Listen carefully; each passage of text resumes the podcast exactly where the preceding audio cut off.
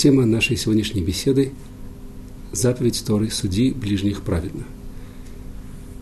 Я бы хотел, хотел начать разговор с рассказа, который приводится в Талмуде. Эта история произошла около двух, двух тысяч лет тому назад. Рассказывает Талмуд – история об одном человеке, который спустился с Верхней Галилеи и нанялся в работники на юге. Скажем, что речь здесь идет, как об этом пишут комментаторы, о Раби Акиве. Как известно, Раби Акива до того, как посвятил свою жизнь Торе, был пастухом и был очень бедным человеком. И, видимо, речь идет именно об этой об этом периоде его жизни, когда он в поисках заработка добрался до юга. Его работодатель тоже, мы находим в комментаторах, был никто иной, как Раби Элиазар, его будущий учитель, великий представитель эпохи Танаим. Продолжает Талмуд. Работал он там три года. И накануне судня, судного дня – накануне Йома Кипура, пришел к хозяину и потребовал у него оплаты. Сказал он ему, дай мне деньги, и я пойду и прокормлю детей своих и жену свою. Ответил ему хозяин, нет у меня денег. Тогда Раби Акива попросил, чтобы с ним расплатились фруктами.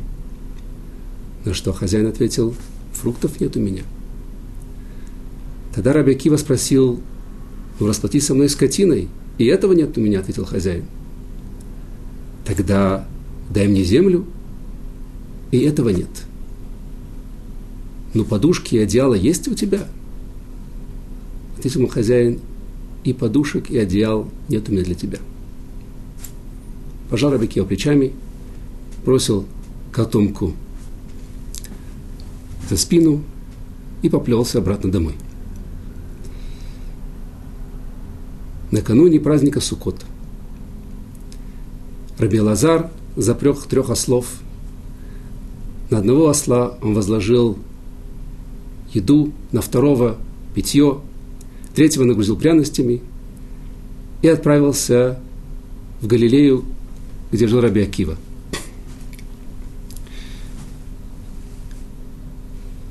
Когда он пришел туда, они усели за стол – И в конце трапезы спросил Рабилазар, Рабилазар у Раби Акивы, когда ты пришел ко мне и просил денег, и я сказал тебе, нет меня денег, что ты подумал?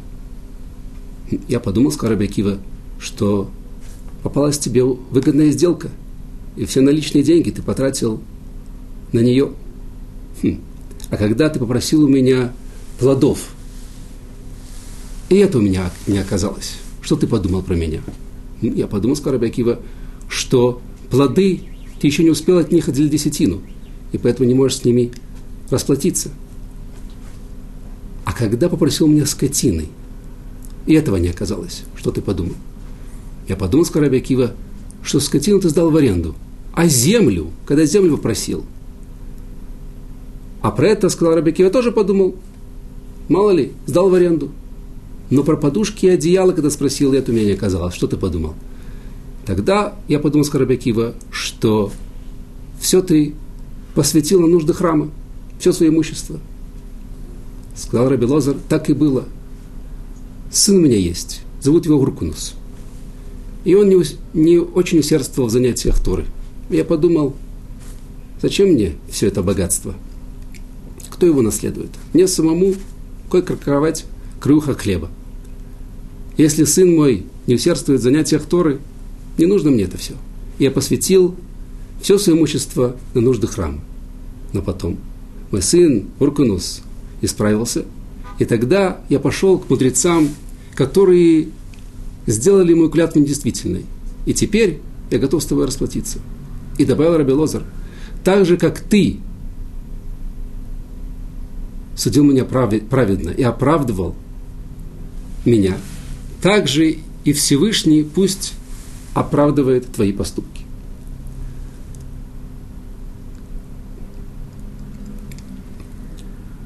Мы видим из этой истории, что Талмуд трактует заповедь «Суди ближнего праведно», что эта заповедь относится ко всем. Ко всем людям. Когда мы видим то, что происходит вокруг нас, поступки других людей, мы должны постараться правдиво судить эти поступки. Однако, если мы заглянем в первый источник, где эта заповедь упоминается в Торе, то мы читаем следующее.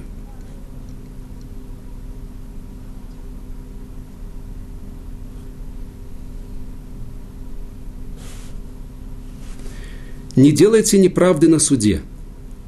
Не будь снисходителен к нищему и не угождай богачу, по правде суди ближнего твоего. Если мы будем исходить из общего правила трактовки стихов в Торе, то контекст и место нахождения стиха обычно указывает на его значение. И мы находим, что заповедь «по правде суди ближнего твоего» упоминается в контексте заповедей, предписаний к судьям. Тем не менее, как мы только что показали, из Талмуда эта заповедь относится ко всем нам. И тут уместно задаться, задаться вопросом. Почему бы нам не придерживаться точки зрения «не суди, не судимым будешь»? С какой стати нам судить и оценивать поступки других людей и судить их и стараться судить их праведно? Почему вы бы не сказали, что на самом деле эта заповедь относится исключительно к судьям? На этот вопрос несколько ответов. Во-первых, этот тезис «не суди, не судим будешь», он нереалистичен, поскольку людям свойственно, наблюдая поступки других людей, их оценивать, судить их и зачастую осуждать. Помните гоголевского персонажа Собакевича в «Мертвых душах». Про всех он отзывался негативно. И даже про одного, вот, которого он посчитал порядочным, милейшим человеком, да и тот, сказал он, настоящая сволочь. Негативное отношение к другим людям свойственно, свойственно нам – Несмотря на то, что Собакевич это, конечно, утрированный персонаж Гоголя, тем не менее, такая характеристика, такую характеристику мы находим в чертах характера многих людей. И эта характеристика зачастую является причиной ненависти к людям. Сказано в Торе. Запрещается Торой ненавидеть ближних – Поэтому Тора и заповедует нам, когда, когда мы судим другие, поступки других людей, судить их праведно. И вдобавок, если, скажем, человек относится безразлично к поступкам других людей, это безразличие тоже запрещается Торой. Сказано в Торе – Охеях это метеха. Если мы видим, что человек допускает ошибку, мы должны исправить ошибку этого человека. Попытаться объяснить ему, что это неверно, что, может быть, он не понял всей суровости своего, своего поступка, занять позицию. Это то, к чему призывает нас Тора в заповеди судить ближних праведно.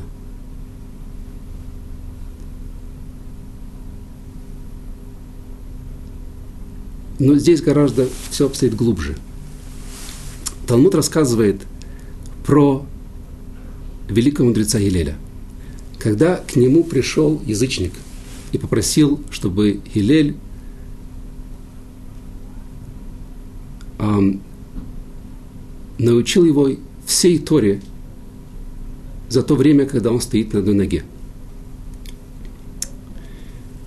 Хилель сделал это. Язычник встал на одну ногу, и Хилель сказал ему, то, что ненавистно тебе, не делай другим. Все остальное только комментарий к этому правилу. А теперь иди учись. Комментаторы объясняют, что то, что Хилель здесь имел в виду, то, что ненавистно тебе, не делай другим, это заповедь Вагафта Лареэха Камоха. Люби ближних, как самого себя. Стало быть, по мнению Гилеля, все другие заповеди Торы, Торы не более, не менее, а только комментарии к этой основополагающей заповеди любить ближних.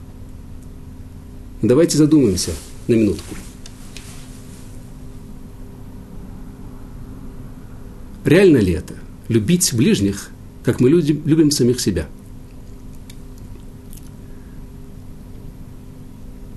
Пишет Нахманит, что на самом деле это не реалистичный подход.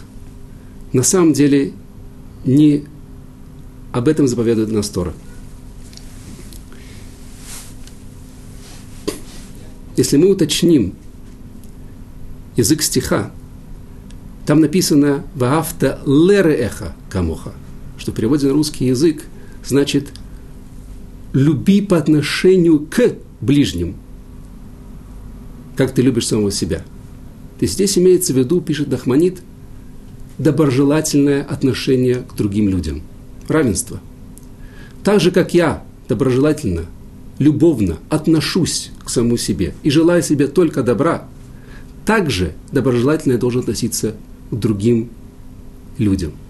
Это заповедь об отношении, о равенстве в отношении к себе и к другим людям. И на самом деле, заповедь, о которой мы говорим сегодня, э, бецедек тишпот амитеха, то есть суди ближних праведно,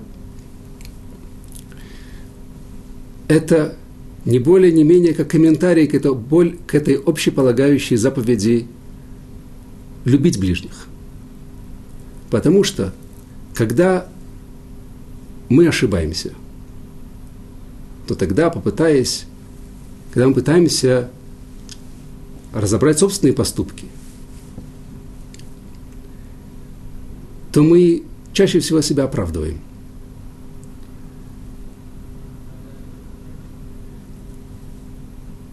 Равенство. Помни о равенстве в отношении к другим – относись к ним так же, как к самому себе. Если собственные поступки ты судишь праведно, то также постарайся судить и поступки ближних.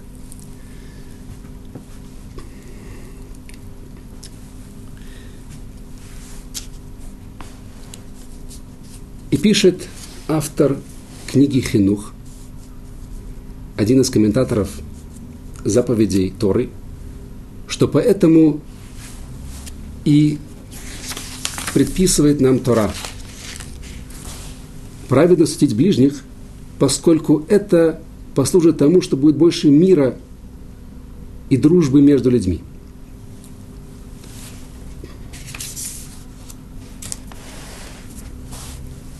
Давайте теперь вернемся к истории о Раби Акиве и Раби Лезере, с которой мы начали нашу беседу – Какие мы практические выводы можем сделать из этого рассказа? Интересно, что Раби Акива, как мы видим, не сразу пришел к выводу, что наверняка Равилозар все, свои, все свое имущество посадил нужды храма, и поэтому у него нечем расплатиться. Он делал постепенные оценки ситуации – то есть пытался реалистично судить поведение раби Элазара. Если нет денег, то, может быть, есть плоды, если нет плодов, то, может быть, есть скот и так далее, и так далее. Почему это так? Да потому что если мы сразу отмахнемся и скажем, да, наверняка, наверняка он имел доброе душе, когда, когда, когда, э, когда совершил проступок. Тогда, тогда получится, что, несмотря на то, что мы так скажем себе, а может быть другим людям, про себя мы дум, будем думать, что он-то может быть милейший человек, но по сути дела настоящая сволочь. Речь здесь идет не о игре, а об реалистичных суждениях поступков других людей. Суждения, которым мы должны сами верить.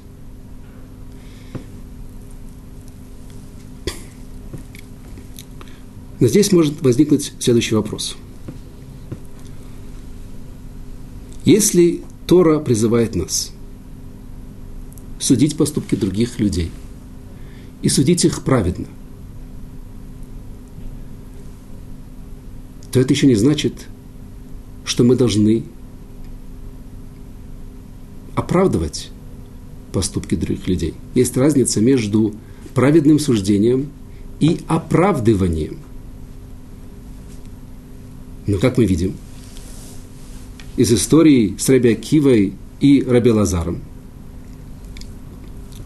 здесь речь идет об оправдывании. И более того, если мы посмотрим в поучение мудрецов Перке вот, то там в Мишне тоже сказано «Суди ближних оправдывая их поступки. Как так?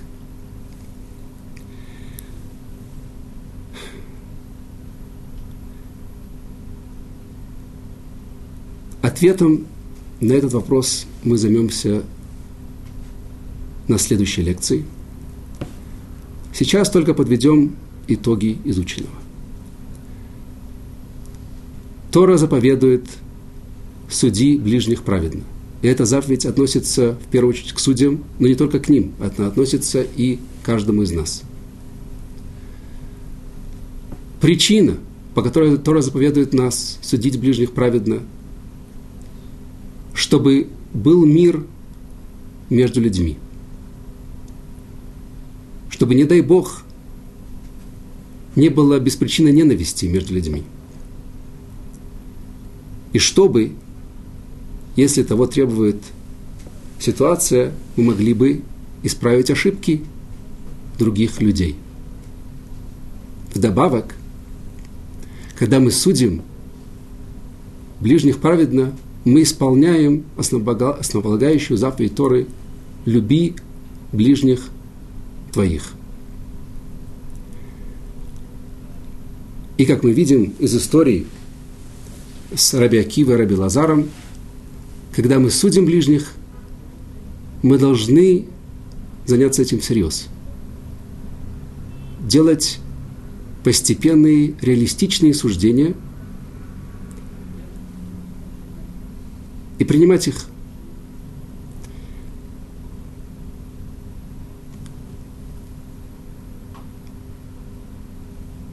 Ответом на наш вопрос о противоречии между заповедью судить праведно и тем, что мы видим из высказываний мудрецов, что как будто бы нам нужно оправдывать поступки других людей, ответом на этот вопрос мы займемся на следующей лекции.